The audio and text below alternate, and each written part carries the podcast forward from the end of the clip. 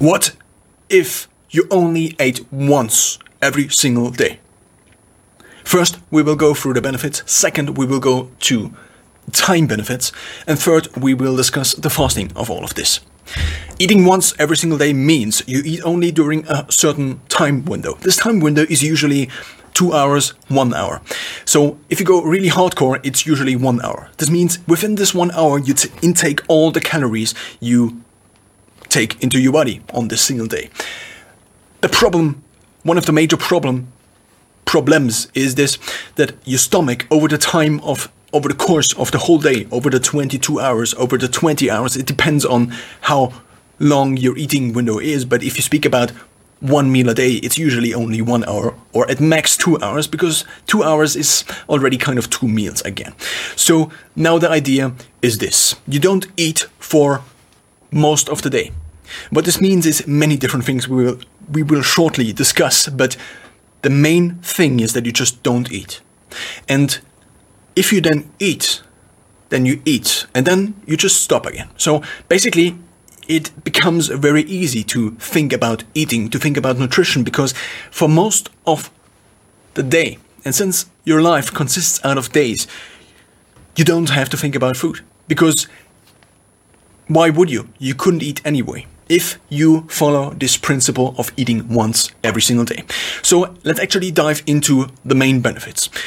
I wanted to convince myself that this was a very good solution two years ago. And these are part of the notes I took, I wrote basically for myself. I took as a summary of many different things I learned from the internet from people like Thomas DeLauer, who discuss these things in more detail than I will. And these are some of the notes. So, first of all, the idea from now on, don't eat anything during the day. From 6 p.m., then I usually do sport, then food. This is also one of the main benefits, again, because if you're doing sport and you're doing sport in a fasted state, what this means is that there are, is actually fat in your muscle that kind of, additionally to the, the glycogen in your muscle, kind of acts as an energy provider for working out. And this basically means you lose a little bit of fat, and this fat is then restored in the muscle, kind of. This is actually what Thomas DeLauer described in one of his videos. If you want to go into detail into training in a fasted state and also about how easy it is to access energy in a fasted state and to basically then perform at a certain given threshold or at a certain given output level and to perform to basically the ability to access your movement, not really your movement, but more the ability to access the energy of your body and to make your body do things. And basically, if you want to dive more deep into this, I can only recommend Thomas DeLauer's channel. He is on YouTube and also on TikTok and Instagram, I think. So now, let's dive into the notes again. As a result, fasting for 22 hours every single day. And in the evening, I have to keep if I want to keep a current weight. This also now is, in terms of weight management, also something that is very easy because this one meal defines what you eat in a single day. If you are tracking calories, then you only have to track one meal. And also, because your one meal, maybe over the course of one or two hours, is basically also visually the things you eat in a day, it becomes very clear what you eat and what you don't eat. Because it's not, it's not, there is no cheating during the day. There is no, okay, I eat this croissant and this apple and I forgot already. Because it's very clear. All these things you eat are there. And you can prepare these things and then you eat them. And these are the things you eat during a given day. Let's think about this in terms of time management, maybe already, even though I said we will discuss it later on in more detail. If you eat once every single day. What this means is, first of all, 22 hours to divided by 24 hours gives you a percentage of 91%. This means for 91%, and since again the life, your life consists out of days, for 91% of your time you don't eat. And you also don't have to think about eating because you just don't eat. What also comes in necessary is a fixed eating window every single day because then the body actually can accumulate to this window, not really accumulate because that's the wrong word, but much more accommodate to this window in time. And this means that all the processes in your body, like when is cortisol released in the morning, for example, and when you are, and the different states you are in, basically a uh, heightened alert state, for example, and things like these, the body can actually plan, incorporate your system design, your daily design, and then act upon it and basically optimize upon it. So let's dive into these notes again. You need less willpower because food just becomes, when it comes to food volume control, because you, why is this the case? So this is actually something I have experienced again and again and again. When it comes to controlling how much food you actually eat, of course, there are the satiation, there is the satiety system your body actually has, but there is another system. So basically, your body has two different systems. The first one is that it basically has sensors in your gut that determine how nutrient dense or calorie rich also the food, the incoming food in your stomach already is. If you, for example, drink 250 milliliters of olive oil, then these sensors basically tell your brain, and then your brain tells you to stop eating because 250 milliliters of olive oil is a lot in terms of calories because olive oil has a calorie density of roughly 800 calories per liter, which is really much. So now the idea is this is the first principle. The first principle is the sensors, not really the first principles, but one of the first the it's it's the first system your body actually has. And the second one, again simplified, is that you have your stomach volume. And your stomach actually can shrink during the day if you don't eat anything, and then it can expand again. And this expansion is actually kind of the other sensor. So basically, if your stomach is expanding, this gives you kind of a feeling of relaxation and also the feeling of fullness because you actually are full. So now the idea is this if you fast during all of the day, your stomach, if this was your stomach size, your stomach size is up to 3 liters usually. It can also expand maybe up to 7, 8, 10 liters. So I don't know the exact record, but usually it's probably 2 to 3 liters. So now the idea is if you don't eat anything, the stomach actually just shrinks down which also has again already another major benefit. And this other major benefit is something when it comes to posture and when it comes to sport, which we will discuss shortly. So during the day, your stomach actually shrinks to a size maybe to the size of your fist. This is actually something I heard. I don't know if it really shrinks to the size of your fist. So, but it of course shrinks because there's nothing in there. Of course, if you drink then two liters of water, your stomach expands again. This is also why drinking water kind of works to get a little bit of satiation because it expands the stomach, so therefore enabling one of these principles for satiety to work. So now, during the day, your stomach shrinks. And now, if you eat within this one or two hour window, in my experience, this is just my experience, this is not statistical, statistically significant, and it's also cannot be generalized. But in my experience, it works like this if you eat something, your stomach expands a little bit. And then if your stomach expands, it's again empty, kind of. Because the things that are in there relative to the stomach size, the current stomach size, is then the proportion. So basically, if the stomach expands, the proportion of how much of the stomach is filled just grows smaller. So therefore, if you eat something a little bit, for example, in the first hour of eating, after your stomach being shrunk for maybe also after a long fast for one or two days, then what happens is that you eat just a very small amount and you already feel full. So this fullness principle comes already, acts already as one of the satiation principles. So now what happens is if you then go into a bigger eating phase again, and if you don't do just OMAD, what happens is that your stomach expands and then ex- it expands some more, and then you drink something. For example, if you eat for the next six hours, for the next eight hours. What happens is that your stomach expands again. And therefore, whenever now your stomach shrinks again, this is also one of the hunger principles. So, another hunger principle, not really hunger principle, but one of the indicators or one of the hunger systems, you could also say. So, the first one is the stomach shrinking. And this is also when the stomach actually, so when you have this feeling of hunger, not really this feeling, but this indicator that your body actually says to you, oh, I'm hungry. The first one is the physical sensation again. It's the stomach shrinking and also kind of the movements in your digestive tract. This is actually often causing these um, noises. these noises we associate with hunger.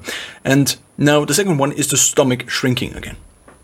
If your stomach then is already shrunken down, then this principle doesn't really act anymore. So therefore, if you now fast through the entire day and you only eat during a very short period, the stomach, so imagine the stomach, and it's now at 100, 100%. If it now would increase to a size three times the volume, so let's say it's one liter, and it would increase to the size, expand to the size of three liters, this would be a 300% increase. But let's now imagine you ate already during the day, and then it goes from two liters to three liters, so basically it's like this, and then it goes to three liters. Then what happens is that this now is only a 50% increase. And in terms of these percentages, this influences how we perceive satiety. This now means, basically, broken down, if you don't eat during the day, your stomach shrinks, and therefore you are satiated at a point. So if this is what you could potentially eat, then you are satiated already in the beginning, maybe, compared to down the line if you ate much more food. So now let's dive further into the notes. Just listing other benefits. You have the certainty that you can eat well every single night because you have all of the calories still there. And also, if you try to maybe slim down or things like these, then it just is very calming in terms of the psychological effect of eating that you have this thing you can look forward to at the end of the day. And also because eating causes relaxation and also for many is relaxation or also is associated with relaxation. Therefore, this is kind of a nice benefit at the end of the day. You don't need to worry about food anymore during the day. So this means whenever you are in a city, whenever you're working and things like these, there are all these triggers everywhere constantly bombarding you with eating junk food, basically triggers for eating junk food. The donut at the store above the street, or maybe in the office, somebody brings cake and things like these. The idea is if you eat once a day, and this once a day for me is usually in the evening, because if you take the normal three meals the breakfast, the lunch, and the dinner then the dinner is the one that is the most. So if you leave out the other two, and you only have the dinner, then this is the most socially compatible system. Because if you eat breakfast, then you cannot eat with your family and celebrate a birthday in the evening. And since many of us work during the day, uh, this means that in the evening, there is basically this is the most social time, therefore, having dinner as one meal a day works the best. Now, back to all of these triggers and avoiding all of this food during the day. If it is just very clear that you eat in the evening, then you just don't need to worry about constraining yourself to not eating during the day because after quite some time it becomes a habit. If something becomes a habit, then it's basically that basically means that your brain automated this decision or this choice into the subconscious. So therefore it becomes clear and it also becomes easier to not eat during the day. This means basically think of a habit as your subconscious constantly analyzing everything you do. And whenever there is a repetitive pattern, it basically takes this pattern, writes a sub program, and this then becomes a habit, and therefore you don't actively with your the rational part of our brain so there are two different parts of our brain simplified the first one is system one, the second one is system two. System one is basically the intuitive one, and system two is the rational one, the hard thinking one, the one that actually causes work. And the one that actually causes work or that actually takes effort to think is system two, and therefore, the more something becomes a habit, the less you have to employ system two to actually get into fasting during the day, for example. If you now are out and about, or you're working from home, or you're working for a big company, it doesn't matter really. The main idea is this in terms, this already involves time management a little bit. When everybody eats during the day, of course, this is also a social time. If you eat with a colleague in, in, in the company you are working, of course, this is also a social time. And this creates already kind of a problem, but again, the socially most so when it comes to social interactions, having the dinner is the best option for OMAD and therefore these others, of course, they are not optimal. It's not optimal if somebody wants to eat lunch together and you can't because you fast. But at the same time, if you have the habit and also, so if you have the habit and also maybe the willpower still, because if somebody eats something in front of you and you are very hungry, of course, this probably still needs a little bit of willpower. Unless you did it for the last five years and you never made an exception, then this is, of course, a downside of this pattern.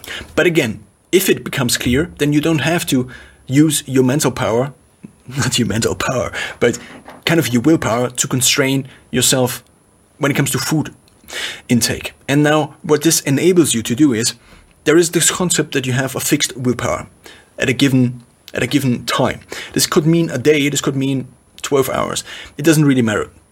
What matters is this. There have been studies which actually which actually did the following experiment. So, there were people who did mathematical equations and who had to do them and who had to solve them. And these mathematical equations you have to solve them with system 2. So therefore you have to use your willpower to solve these. And then afterwards, these people were presented with food choices.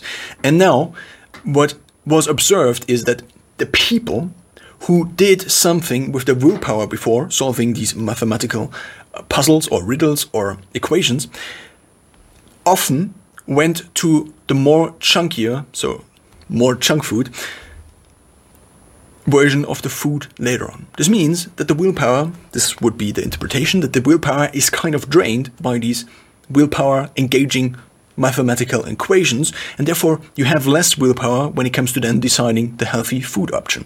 This now means if you don't have to use your willpower to constrain your food intake all day long, that you have more willpower to actually do the things you want to do during the day. Because eating even though it's fun, even though it releases dopamine, even though it releases other other neurotransmitters and neuromodulators, at the end of the day, it's something you have to do, and it's also something you have to optimize because otherwise you will die because of the wrong diet. This is actually one of the main causes of death, diet, death by the wrong diet. This is one of the main problems of our society. It's obesity, it's this Western diet. I don't want to dive too much into this, but we already this already connects to another main benefit. If you eat only once during the day, cooking or preparing the meal becomes a more viable option because out of the, out of the standard three times a day, you just cut 66% of the meal prepping time basically. Of course, it doesn't really this is a given thing now. I just assume that you prepare that you already have a given amount of time you take for preparing the breakfast, eating the breakfast, and things like these. But just think about the time this actually. So if you take these two other meals, the eating time and also the preparation time, maybe, or it doesn't even have to. You don't even have to prepare these meals on your own. Even if you go to a shop somewhere, it takes maybe five minutes, ten minutes because you have to kind of deviate from your normal from your normal workday and things like these. So therefore, if you just take this 66% of your time, given that every single one of these three meals has the same time, then you just have 66% more time for the one meal that counts during the day, the dinner. So now, in conclusion, this means it becomes much a much better option or a much more accessible option to also cook and to also prepare the meals for yourself because you only have to do it once every single day. You could even go further and prepare, for example, what I did in the past. I experimented with this, was to prepare boxes of food, basically cook the food already, and to then have these frozen boxes in the freezer, and then to just basically defreeze it and put it into the microwave, which again takes a little bit of the nutrients. That's a problem, but then I would just have this one single box, and this was my meal. Additionally, I could supplement with with vegetables, basically fresh vegetables, or other fresh things, but mostly vegetables.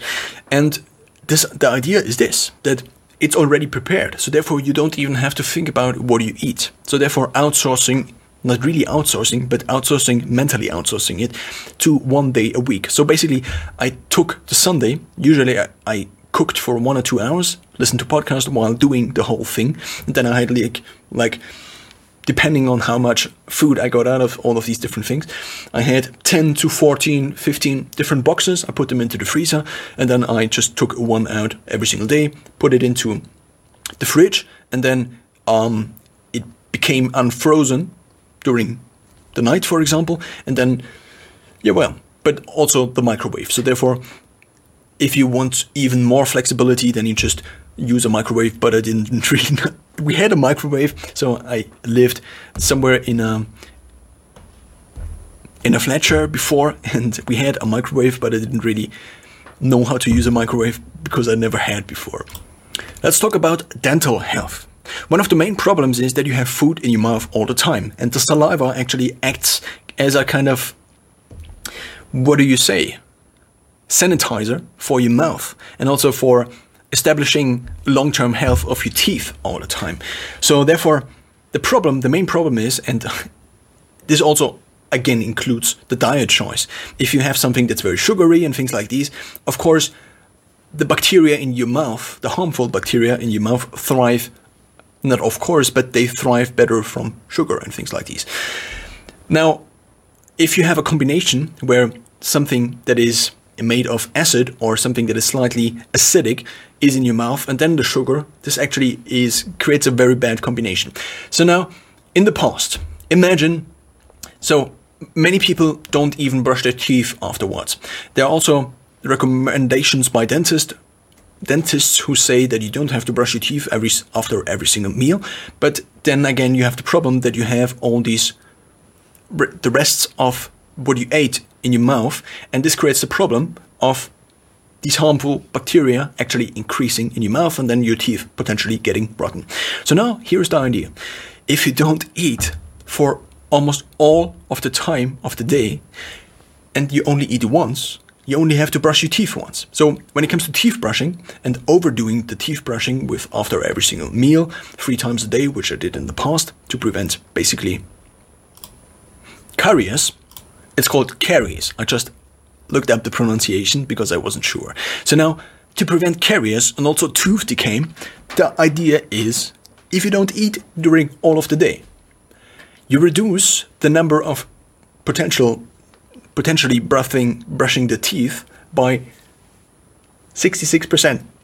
And you also only have to brush them once a day. So, therefore, the potential damage from brushing your teeth too much and therefore um, harming the enamel of your teeth, so basically the, the layer that is the protecting layer of your teeth, it's just a much better solution altogether because these bacteria, carriers or carriers, just has only a very short time window to build. Basically, if you eat one hour during the day or two hours during the day, that's the absolute amount of time they can do harmful things because afterwards you brush your teeth and you're clean again.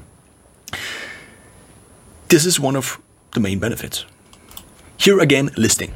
You can look forward to the evening all day long.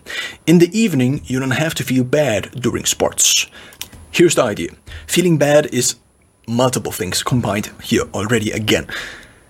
We already talked about posture. If you, if this is you, and this is your stomach, your stomach is just here. Then, if you have food in your stomach or also water in your stomach, then you have just something that is basically sticking out in front of you. Now, this worsens your posture all day long. If you do something like lifting, if you do something like running, if you do basically any sport that involves you doing the proper movement, which is basically any sport, then you have the problem that this thing in front of you constantly weakens your posture. So actually what happens is if you have this basically gut in front of you, what often happens is that you that your pelvis rotates. So I will move back a little bit. So if you have a gut sticking out, then your pelvis often rotates backwards in order to kind of accommodate or yeah accommodate for this gut in front of you and then again your shoulders might move rotate forward and this creates a whole posture problem altogether again if you are now doing sport this kind of prevents you from moving properly and also there is this thing if you eat something and then if you actually fast for a while, what often happens is that your stomach actually shrinks down which I already explained, and then it hurts, it begins to hurt. Why is this the case? Because previously, if the stomach is expanded all the time, which was for me the case for many years and I didn't even know it, but because if you eat, for example, a bowl of oats in the morning and these oats increase in size, in volume even more, and you also drink all day long, then you constantly have an enlarged, basically a food stomach, a stomach that is constantly is constantly working to get the nutrients out of this food together with the digestive tract. And here we again have another benefit. And this other benefit is also one of the main benefits of OMAD. It's focus. So the digestive tract altogether is an organ. And organs, in order to work properly, need nutrients. Nutrients like nutrients, but also oxygen. And now the idea is this at a given fixed amount of blood in your system, let's say this is all of the blood in your system, if you have your digestive tract working all day because it actually digests all the food all day, what happens is that out of this fixed amount of oxygen, out of this fixed amount of blood, a certain percentage is just going to the stomach. And it's basically drained from all your other organs, such as the brain. There is also another benefit, which we will discuss shortly, which is called ketones, and ketones and focus and things like these. Before, here's another benefit. If you work out shortly before eating, this creates a major motivation when working out because you then can eat afterwards. And when it comes to working out and timing the eating, if you first eat and then work out, you have again the stomach problem and also the posture problem. And also the problem that you have a fixed given or certain percentage of your blood and also your energy output in your gut. So in your digestive tract working constantly. So now the idea is, and also fasting is just has more health benefits in a fasted state. Not fasting, but working out has more health health benefits in a fasted state. So now the idea is, which way should you go? Should you first eat, then work out, or should you just first work out and then eat? Taking the benefits of the fasted workout, it would be more wise to first work out, then eat. When it comes to posture, it would be more wise to first eat, to first work out, and then eat. When it comes to nutrient availability, it would be wise to first work out and then eat. Because if you first work out and then eat, after a workout, your body is basically micro destroyed. There are micro tears, for example, in your muscles, which mean that your muscle actually has to be restored, has to be basically built up again. And this is also kind of the cycle where you can increase muscle mass and also strength. But if you then eat afterwards, you have the availability window afterwards. So basically after the damage. And then you fast for 20 hours again because you have the two hours and it depends on when you exactly eat after you worked out. But the idea is that you have this availability. So the nutrient availability is this window is after the working out after the working out. And this is also when muscle synthesis or protein synthesis is the highest after the workout and also then when food is available. There is also an argument to be made where you first eat something and then work out because it takes, of course, a little bit to digest all these nutrients and then have the availability. Therefore, if you first eat something and then work out, so shortly before working out, this could also create basically a benefit in terms of long term health and also in terms of getting your strength and also muscle mass up. The problem with this approach again is the posture and also the timing. I, for myself, for example, realized after many years of trying to run, I always had these side stitches. So basically, under my under my chest, there were always these stitches where actually this, where the diaphragm attaches basically to your ribs. And I had these pains all the time. And what I found out when going OMAD, and we're trying to also fast for longer periods of time, is that this is hugely dependent on food. Think about it. If you have food in your stomach, this actually pushes out all the other things into other directions. And then if you run, you constantly have basically tension from all these other organs which are not in their best place, which are not which are not in their best position, in the optimal position, and this creates at least in my experience, some problems with running. So therefore, now the question is when should you, if you ate before working out, when should you actually eat, eat then? And when it comes to protein synthesis and things like these, again, the idea is to shortly eat before working out, but this only works if you have something where you don't have to move a lot. Because if you do something like parkour, if you do something like running, bicycling, going on the bicycle, or bicycling, or riding a bike, again, is something that is okay with eating before because you don't have to move your midsection all the time. But if you're running, also the midsection is obviously the thing that moves the least together with the head. But so there are sports, let's just say there are sport sport activities that are more optimal for this combination of first eating and then working out and activities where it is more optimal the other way around because you actually need the full flexibility of the body without having food in your digestive tract and your digestive tract and your stomach therefore being expanded. Diving into another big section of benefits is the social aspect. If you think about what do you do in the evening socially, then the answer is often maybe doing something with friends, doing something with people you know you want to have in your life and people you care about. So now the idea is you take your eating time, and your eating time could be eating and cooking together, and you basically combine two different functions of time. And this is basically giving time a primary and a secondary function and therefore using the time twice.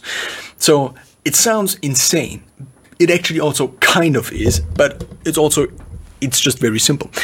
If you think about things you are doing, there are things I call primary activities and things I call secondary. I don't know if somebody else also uses this nomenclature or basically uses the same names for these things, but I just define them for myself like this. Primary activities are the activities you do basically at a given point in time. And where you also need most of your attention. The idea is this now. If you don't need most of your attention, maybe only 90%, 10% of your attention for the primary activity that actually fixes what you actually are currently doing. If you're riding a bike somewhere, you cannot do the dishes simultaneously. So the idea is now if you're riding a bike, what you can do is because these other activities you are doing, like riding the bike and pedaling, are actually already automated, and also the driving part and the part where you actually head into any direction is already automated to a certain extent. What you can do is use your brain and using the left capacity of your brain to actually introduce a secondary activity. And this means that you now are using your time twice. You can bike and learn at the same time. You can bike and read at the same time, listening to audiobooks. So now the idea is when it comes to being social in the evening, cooking is a just a very nice activity you can do together with somebody else. And this is also why all over the world, cooking and also eating together are kind of part of being social. Eating together for dinner, celebrating somebody's birthday, celebrating somebody marrying. It's all it often evolves around eating. Even if you have other events, there is also often coffee and then the dinner and then maybe a dessert after dinner and things like these. It basically evolves around eating. So now the idea is this. You take the time you already put aside, you already saved during the day, and you cook and eat. But you do it with friends, so therefore you have the social activity and the eating and the cooking combined, and therefore you're using your time twice. And this also, again, is very very nice when it comes to having something to look to look forward to during the day, because if you you not only are looking forward to the food, but maybe also looking forward to meeting your friends. And when it comes to working hard, playing hard, this just is a very easy mindset because it's either working on totally on or totally off. It's not something in between where you then have, for example, lunch in the cafeteria of the company you work and you should be quick with eating because then you have to go back again and you also think about all the things you are already doing. This creates a very easy mindset. It's you stand up, you work all day, or you study all day, or you go to school all day, and then in the evening, for me, that's usually at 6 p.m. I just quit my workday. And when I quit then my workday, I go one hour to sport and then I fast for another hour where I do management activities like planning, calendar things, fixing things, fixing my bike, things like these. So basically, life management activities, you could say. And then at 8 p.m., and this is the schedule I figured out after basically two years of experimenting with the different concepts with the different time schedules, like 16 to 8, is obviously not an OMAD schedule, but intermittent fasting. OMAD is basically a very hardcore version of intermittent fasting that has basically a heightened version also of all the benefits, alongside with some downsides that come with this heightened version. But at least for myself, and also when it comes to time management and just simplicity, mental simplicity, I would say it just creates this very simple version of your day of how you see things because it's just you stand up, you work, and if you need to break or if you need to basically eat earlier because you just cannot. Of course, this is an ideal case I'm describing all the time. What often happens, at least to me sometimes, maybe to you not, because you are, in terms of willpower, much stronger than me, but the idea is this. If you can't take it any longer because you are maybe freezing all day, because this is one of the side effects of fasting, if you don't do it correctly, and also depending on your energy consumption in between, if you, for example, had a very hefty workout the evening before and then you only eat something that was not that big and in terms of calorie size, all these things are different factors. But what I wanted to summarize here at this point in time is that it creates this very easy mindset. Working during the day, in the evening you eat, in the evening you're social. And it basically puts aside the willpower also and just things like these. So let's go further into the benefit. So, one of the benefits of working out in the evening, this is also a big question working out in the morning or in the evening. Working out in the morning for most people means they have to stand up earlier because then at a given fixed beginning of work time, usually 8 or 9. This then means for some people even 7 or for some companies 7. This means that if you have to work out before and then you also have to shower before, so with with the workout it's it's not only the workout itself, but it's also the management basically of the workout, like changing clothes, having the clothes available in the location where you actually want to work out, then showering afterwards. Because the problem is, if you work out in the beginning of the day, you are basically you basically almost have to shower or wash yourself if you then want to do things in the public.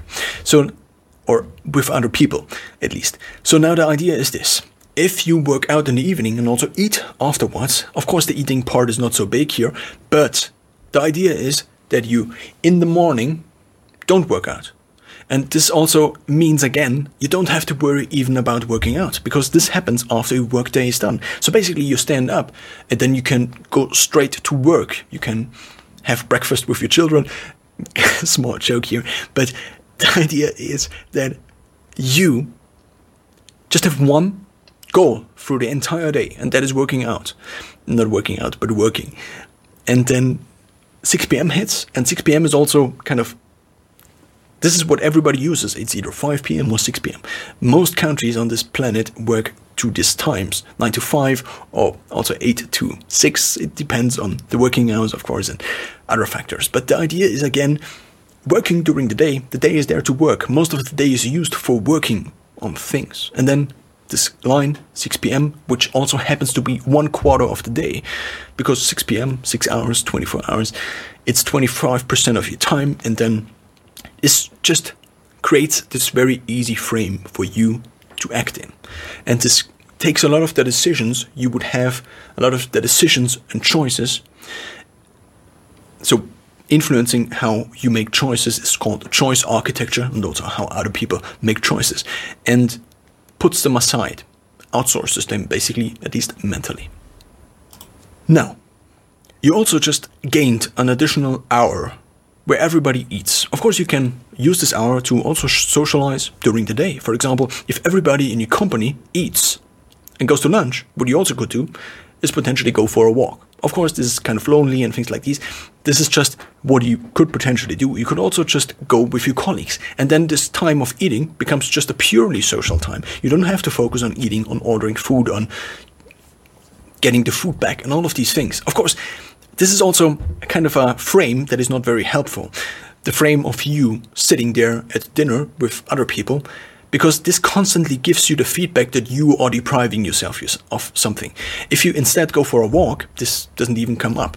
So the idea is that you have to remove yourself from the triggers, and this makes it easier, which, again, in terms of dinner, in terms of lunch together with other people, is not something that's ideal, but that's something you have to take if you want to use OMAD with one meal a day being the dinner. So let's talk about the break again. The break you have when everybody else goes to lunch. The entire world goes to lunch because most of everybody eats lunch, apart from freaky people like me who don't eat lunch or eat later in the afternoon or in the evening, or you're doing completely OMAD and only eat one hour of every single day. So now the idea is you have this time. And what you can do with this time is sleep. This sounds ridiculous, but power napping actually has major benefits. Restoring brain function basically is one of the major benefits. And also getting rid of, so there's something in your body. So there are, when it comes to sleepiness, there are two things. The one thing is, or two systems in your body. The one thing is the circadian rhythm. This basically is a rhythm that is very directly tied to the sunrise and basically the light situation and the light exposure outside. And the second thing, so this is the one rhythm that basically says, oh, it's night, we sleep. And the other thing is a build up of melatonin. It's released by the pineal gland and controls your sleep patterns. So this is the second system. And the second system is something that can be tricked by basically doing a power nap. Which means, again, you increase your efficiency during the day because you don't have this slump in the afternoon where you just cannot get yourself to work. And this is also one of them, this already directly ties into the next big thing. The next big thing is the effect of food on you, on your focus, and also on just your general state. So, coined by Andrew Huberman, at least he explained it to me on his podcast, is I wasn't on the podcast, but nevertheless I listened to it, and therefore I just name dropped him. So now the idea is you have different different variables. And these different variables are, for example, alertness on the one side and relaxation on the other side. And you are moving in between those two extreme values. So now the idea is this if you don't eat, you become more alert, more alert, more alert, more alert. Why does this, from an evolutionary standpoint, make sense? Because the farther away you are from the point in time where you actually ate, the more crucial it becomes that you eat something again. In in the past, it was not the case that we could just eat all the time, but we actually had to do things. So, for being able to eat, hunting, for example, when it comes to the time of Hunter and Gatherers. So now the idea is this: your body is designed to become more alert while fasting. The more you fast, the longer you fast, the more alert you become. You kind of become hyper, you would say. Not you would say, but this is actually kind of what happens, at least in my experience. You just become more rational, more and more and more and more. You see things you didn't see before. Imagine you having eaten a whole bowl of pasta or pizza or or something very sugary, and afterwards you are just you brain is just. So basically, here is you, here is your brain, and after eating a large amount of carbohydrates, is basically like, hey, hello. Ah. It just doesn't work. It just has a latency to it. It has a reaction time that is just unbearable, and it's just not there you try to connect to your brain, so basically you as the rational system too, and you want to compute something, and it just doesn't compute. It's just very slow, it's just very laggy. And this is a major effect, a major re- relaxation effect of carbohydrates, in general, also of eating. So, out of the three different nutrients, so macronutrients, we have carbohydrates, fat, and protein, fat actually has the least triggers the least amount of relaxation. Then comes the proteins, and then comes the carbohydrates. So basically, if you want to work during the day, eating carbohydrates in any time during the day is a very bad idea because for the next hours you will be very sleepy, you will be very relaxed, and you will not be focused and alert. And that's a problem because it prevents you from being efficient at the thing you are doing. It, it also increases, in my experience, again, this is not something that is comes from studies, but in my experience, you become much more calmer. So there's another, there is another, basically, another scale. The one is alert and being alert and relaxed, and the other one is being calm and being kind of edgy. So the ideal combination of these is being alert and calm. Because then you're not like, oh, and then I have to do this and this. So then you don't have panic.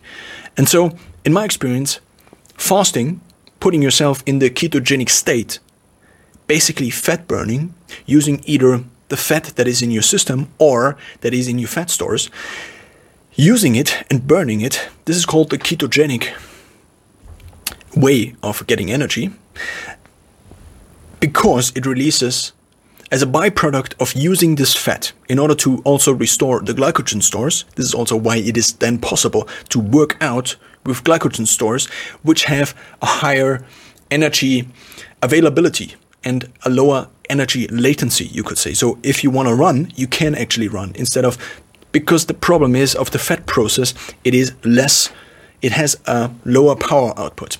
That's kind of a problem. So at a given amount of time, you can retrieve more energy using carbohydrates from your body than using fat as a fuel. If you now invest time into fasting and training your body to fast and training your body into the ketogenic state more, both processes, the carbohydrate process and also the ketogenic process, so the fat burning process, become more efficient. So you become more fuel efficient because you put your, your body in a state where it actually needs to be more efficient or it is helpful to be more efficient. And that's the reason this happens over time. And this is also one of the nice things, again, about fasting, about OMAD, and about the ketogenic diet. Because if you get yourself in a state where you can also use glycogen more. This means at a given glycogen storage situation, so over time, if you actually work out, your glycogen stores in your muscle muscles actually increase. So this means carbohydrates are stored directly in your muscles, which are then converted into KTP and ADP, which are then used for energy use. So for instant energy use. Then what this means is, so ATP is adenine triphosphate, and then you have adenine diphosphate, which is basically the split version that has less energy. And you also have KTP, creatine, diphosphate, and triphosphate. So basically these two different versions again. The tri again stands for the one that has more energy. So now, this is also why some people take creatinine or creatine to maybe improve their workout performance. But now, back to the improvement of the, the, these processes. If you go into a fasted state, or with being on OMAD, with being on a prolonged fast. You teach your body to be more efficient with carbohydrates, and when it comes then to maybe a competition or things like these, it is very helpful to, first of all, be flexible. So you, you teach your body also to be flexible between those different things. This is the ideal state. You want to both be able to use carbohydrates as fuel because uh, if you deprive yourself completely of carbohydrates for a long period of time, this also can cause a decrease in the efficiency of burning the burning of carbo carbohydrates. This is also a problem. But now, yeah, well, to sum it up, if you fast with intermittent fasting, with OMAD, or you put yourself in, you use the ketogenic diet to put yourself in a prolonged fasted state without retrieving yourself from food, you actually become more energy efficient. Which could also be seen as a downside. If you tend to eat way too much, then being less energy efficient actually maybe accounts for a better burning of the excess calories, kind of. But again, this is being more efficient in general is something that is probably seen as positive. Let's talk finances. What do you think is cheaper? Going out to eat or preparing all the meals yourself? The idea is this in order to optimize your meal, if you then don't buy food from external sources so much, so already prepared food, you can then take the same amount of time, given a fixed amount, not time, but money, to actually buy better ingredients. Also, maybe to buy additional supplements and to just buy better foods. This means now you can maybe go organic because you then have just a lot of money that is left at a given fixed money for food budget. And this, again, is a benefit.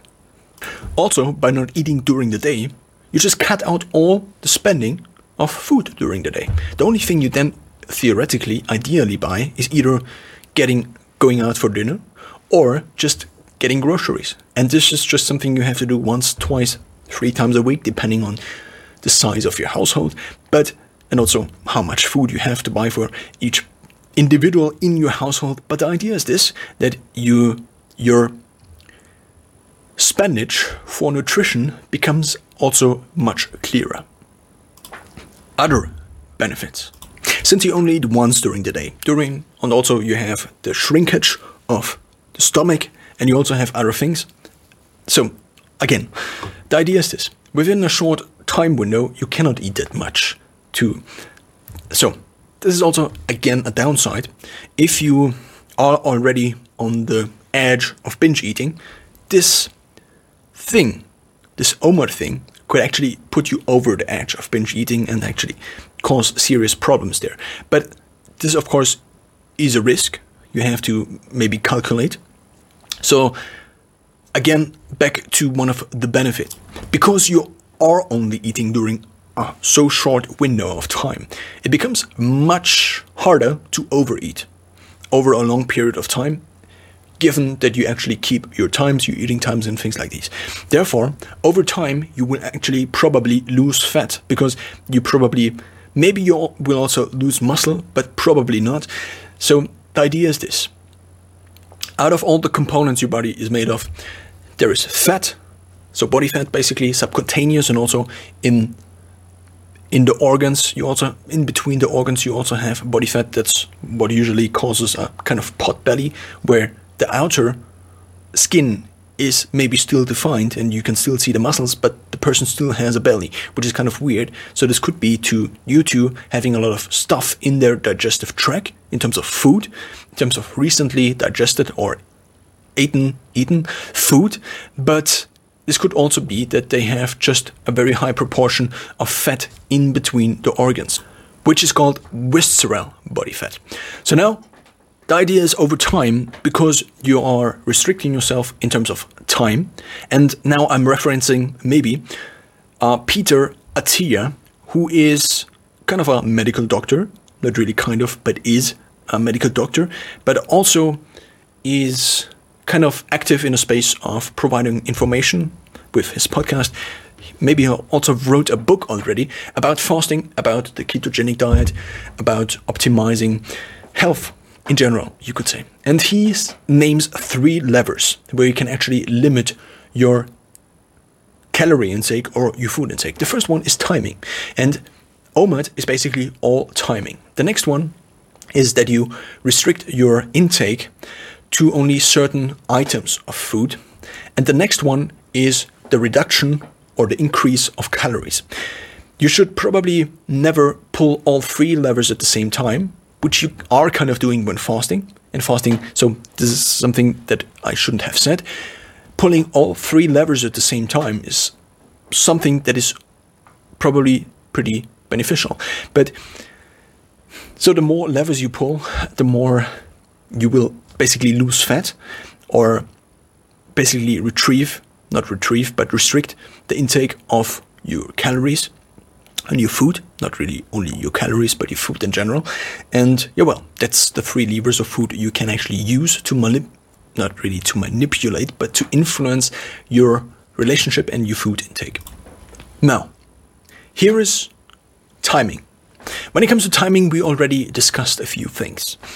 Time management is just such an important part of everyday life because it actually makes us do things and it may prevent us from doing things. Improper time management prevents us from reaching the things we want to reach, reaching the goals we want to reach, actually practicing the activities we want to do, practicing the work we want to do because maybe we cannot make enough money with this type of work we actually want to do. Maybe we actually want to be more fit and maybe do a ultra marathon or things like these. Therefore, time management is basically what life is about. Of course, there's only one variable we can see or one perception. You could also state this thing that this is the one thing that defines life about many other things. But if you have zero time left, then you're basically dead. So therefore, time is a factor, is a knockout factor. If the time is not there, then everything else doesn't matter anymore. Of course, there are other factors. If your health, for example, is zero, which is kind of equal to the time thing, because, or you could also say this correlates with the time thing, because your time is then probably also close to zero. Your health, when your health is also close to zero. It's much more a correlation than a causation, even though the one maybe causes the error, the health causes the decline of the health, causes the decline of the time. So now, here's the idea. You have your time the lifetime of one person on this planet is not that long if you think in big time spans. So now the idea is this. If you, for example, live for 25 years, that's roughly around if you have 25 years left to live. And there are also other risk factors you have to you have to incorporate into your equation how long you will live. Of course, the average life expectancy these days is 70 to 80 years in terms in approaching eight years in terms of in terms of very developed countries with good health systems and with good preventional care already. But the idea is this: you can also die from a motorcycle accident if you if you ride a, a motorcycle, but you can also happen to die of is an external cause you cannot influence. So the idea is this: if you encounter, if you not encounter but if you incorporate these other risk factors into it, then you probably should take the overall amount of time you still have to live and then shrink it down to incorporate the risk. So the idea is this if you have maybe 25 years left to live uh, after this calculation made, then 25 years is not that much. 25 years is roughly about 8,000 days. And 8,000 days, if you think about it, is not that much. So, as an idea, this is also where it becomes just clearer and clearer again how clear this whole thing is. If you only eat once during all of these days, then it becomes very clear that you have 8,000 meals. And it becomes very clear that the better you eat, the better the intake, the better the quality of these 8,000 meals you have left is. Because each and every meal is one single step of these 8,000 steps that determines pretty much how long you will live. The better the food intake is, the better you incorporate the current findings of science. For example, using using things like turmeric, incorporating things like turmeric into your diet to maybe prevent yourself getting Alzheimer's at all, or maybe further down the line. So basically, this means the healthier you are, the later all these negative things that would appear otherwise will appear in your life. Why is this the case? This is the case due to many other factors, but the main factor is that your so there is your chronological age and your biological age. Your biological age is the age you have, your body has, so how well it is functioning, kind of, compared to the standard for your age group. This means now that your biological age can be higher or lower than your actual chronological age. So you could be 30 years, but you could still have the, the body of a 20 year old because it just functions that well. So now here's the idea, coined by many different people one of the main ones, David Sinclair, who basically wrote not basically, but he wrote lifespan, but he basically states this is what I wanted to say is that age is one of the biggest diseases that there is. Because if you, the older you are, the older your body gets, chronological age, of course, mostly causes the biological age, but you can also do things to not reverse your chronological, but again your biological age, or at least slow down the aging process. So now here's the idea aging is one of the main processes, one of the main variables that causes a lot of other variables, a lot of other risk factors to basically close down on you and then kill you. That's the idea of how we die. So basically, there are a lot of risk factors. And a good biological age, a low biological age, a healthy body basically keeps all these risk factors at bay. But as soon as you are, as your chronological age probably causes a, a huge decline in health, these risk factors become just so these, for example, death of uh, death of cancer. If you are very healthy, then cancer, the, the risk for you getting cancer in a certain period of time is fixed, let's say. And then if you just are 20 years older, the risk is probably, not probably, but somewhat around threefold, fivefold, tenfold. I don't know the exact numbers, but that's the idea. The idea is your age, not your age exactly, but a good biological age, therefore a good biological health, prevents these factors from multiplying the effect they have on you and therefore crushing you down at some point in time. So basically, think of it like this if you have this time left, there are 8,000 meals. And there are also 8,000 days where you can actually do something for your health, like fasting, like doing very nice activities, like sport. And all these different things basically keep you going for a longer period of time if you do them right. But if you do them wrong, cancer hits you here. If you do them right, cancer hits you here. And in terms of nutrition, this can actually make a huge difference. Again, time management. You only have 8,000 days left. 24 hours times 8,000 days, and that's the time you have left. And time only appears in days. Of course, time only could appear in hours and in minutes, but the time is usually the unit we see as the reappearing unit that defines our lives the most because we sleep once during a day. And this means during 24 hours we sleep once and therefore it's another day. It's not the half day, it's not two days, it's not the week, it's the day that defines our lives. This is a quote I just made up. So now, here's the idea. If you only save, let's say, you have eight hours you sleep. Eight hours is a third of the day already gone. 33% from now, from all of these days that are left, and also the days you already lived, 33% of these days, one third, this is all of it. You just cut, out, cut off the hand, and this is what's left. A third is already gone. Then you basically have to work eight hours a day. Let's just assume this, because most of us do work eight hours a day, maybe even more, maybe also during the weekends, maybe not during the weekends. It depends. But then what is left is basically only one third. That's the work part. A third of your life is work in terms of absolute amount of days. A third of your life is sleep.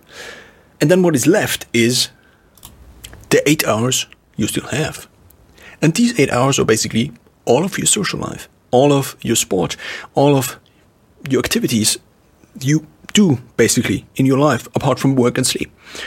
So now here's the idea. If you say the 16 hours you are awake are actually what defines your life, then out of these 16 hours, if you say you take 30 minutes for breakfast, including preparing the breakfast, washing the dishes, eating the breakfast, so basically 10 minutes preparing, 10 minutes eating, and 10 minutes washing the dishes, which already is pretty short, and leaves not much room for relaxation while eating or enjoying the food while eating, this is 30 minutes. Then count another 30 minutes for lunch, and this is already very conservatively calculated. Then you have one hour. And this one hour is divided by the 16 hours of the time you are awake. Of course, if you are awake one or two hours more, well, then you are awake two or one hours more and you have a little bit more time. But uh, again, the thing is now, by leaving out the breakfast and the, the lunch, you save, compared to the 16 hours, 6% of your overall lifetime. 6% given you don't enlarge the time of your dinner you otherwise had. If you then take the time and do it for the dinner, then again, it, in terms of the unit of a single day, it doesn't matter. But if you save time with this approach, and this is probably what most people do, then you save, compared to the 16 hours, 6%. And if you compare it to, so basically you say, sleep a third of your life, work a third of your life, rest a third of your life. If I compare it to this rest, this rest of eight hours, then you increase the overall lifetime you have available by 12.5%. That's one eighth of your life. By not eating breakfast, and lunch. And that's, in summary, what OMAD is about. One major hint, I would say, to figuring all these things out. I took a very long time for figuring these things out. And this thing I am describing right now will probably save you a lot of unnecessary keto flu, which is basically uh, being sick because of not being adapted to burning fat. And your brain and your body basically striking, not striking, but kind of not wanting to proper to function properly. The idea is you have a problem if you are not well adapted to burning fat. And this problem is that the salt and different things salt influences and water and deprivation of water and salt and deprivation of carbohydrates and the water that is usually stored along with carbohydrates. Basically, if you have carbohydrates in your system, then with every unit of carbohydrate, there's also a little bit of water stored, even more water than in terms of weight carbohydrate, even. So now the idea is by burning carbohydrates, all these glycogen stores the main storage in your liver and also the ones in your muscles. What these do constantly is that they also release water. So if you now go into fasting, into the ketogenic diet, the body has a salt and water problem because these two things are really related, kind of, and influence each other directly and indirectly. So now here's the idea. If you want to succeed in one meal a day, in my experience, and this is just my experience, again, it I have heard of many other people that don't have a problem with a normal mixed diet. But for me, the only thing that seems to work and also seems to just keep my mind off of food for the whole day, because if you eat carbohydrates, I have I don't have and I don't want to include this in this video. Just this whole other discussion about how carbohydrates influence your hunger perception and how mm, mm, how good you can actually focus during the day due to you being hungry, due to you being hangry, because of blood sugar and because of a lot of other factors that actually influence how well your brain functions. Just in short, it's this. If you burn fat, your body has your body produces a byproduct called ketones. With every unit of ketone that can be burned in your brain, for example, compared to the normal glycogen your brain and the other organs functions on, what happens is that with every unit of ketone at a fixed, so let's compare these two units. One unit of of carbohydrates, one unit of ketones. The ketone actually uses less oxygen, which means that you have more oxygen available, basically because at a given unit, you ha- the carbohydrates use more oxygen. And you don't just breathe in more oxygen or have more oxygen available in your system that's fixed. So therefore, this means you basically have more energy per unit of oxygen that's delivered to your brain. This means your brain works better, in short. That's very simplified and not really completely accurate in terms of scientific background, but this is one of the reasons your brain works better. One of the other one is the evolutionary. We already discussed that the more you the further away the point of the last meal, the point in time of the last meal was, the more it makes sense to be alert. And also the relaxation aspect of the carbs themselves. So, now, in summary, if you then eat a normal mixed diet with carbohydrates, with fats, with proteins, the more you go into carbohydrates, so at a given fixed amount of protein, because everybody ag- agrees that you should eat a lot of protein, so at a given amount of protein, varying fat, so the proportions of fat and carbohydrates, the more you lean into a fat-rich diet, and the less you lean into a carbohydrate carbohydrate rich rich diet. So that's basically the same thing. But if you now have a very carbohydrate rich diet, this causes hunger, this causes you being hungry. This causes the blood sugar to be kind of not very stable, and therefore makes OMAD, at least in my experience, much more painful. Um, much harder on the willpower, then you have less willpower for all the other things you actually want to do. And a ketogenic diet, so basically more fat at a given protein amount and almost no carbohydrates, up to usually 25 or 50 gram, depending on your body size or weight, gives you just a much easier experience with intermittent fasting altogether and also with one meal a day called OMAD.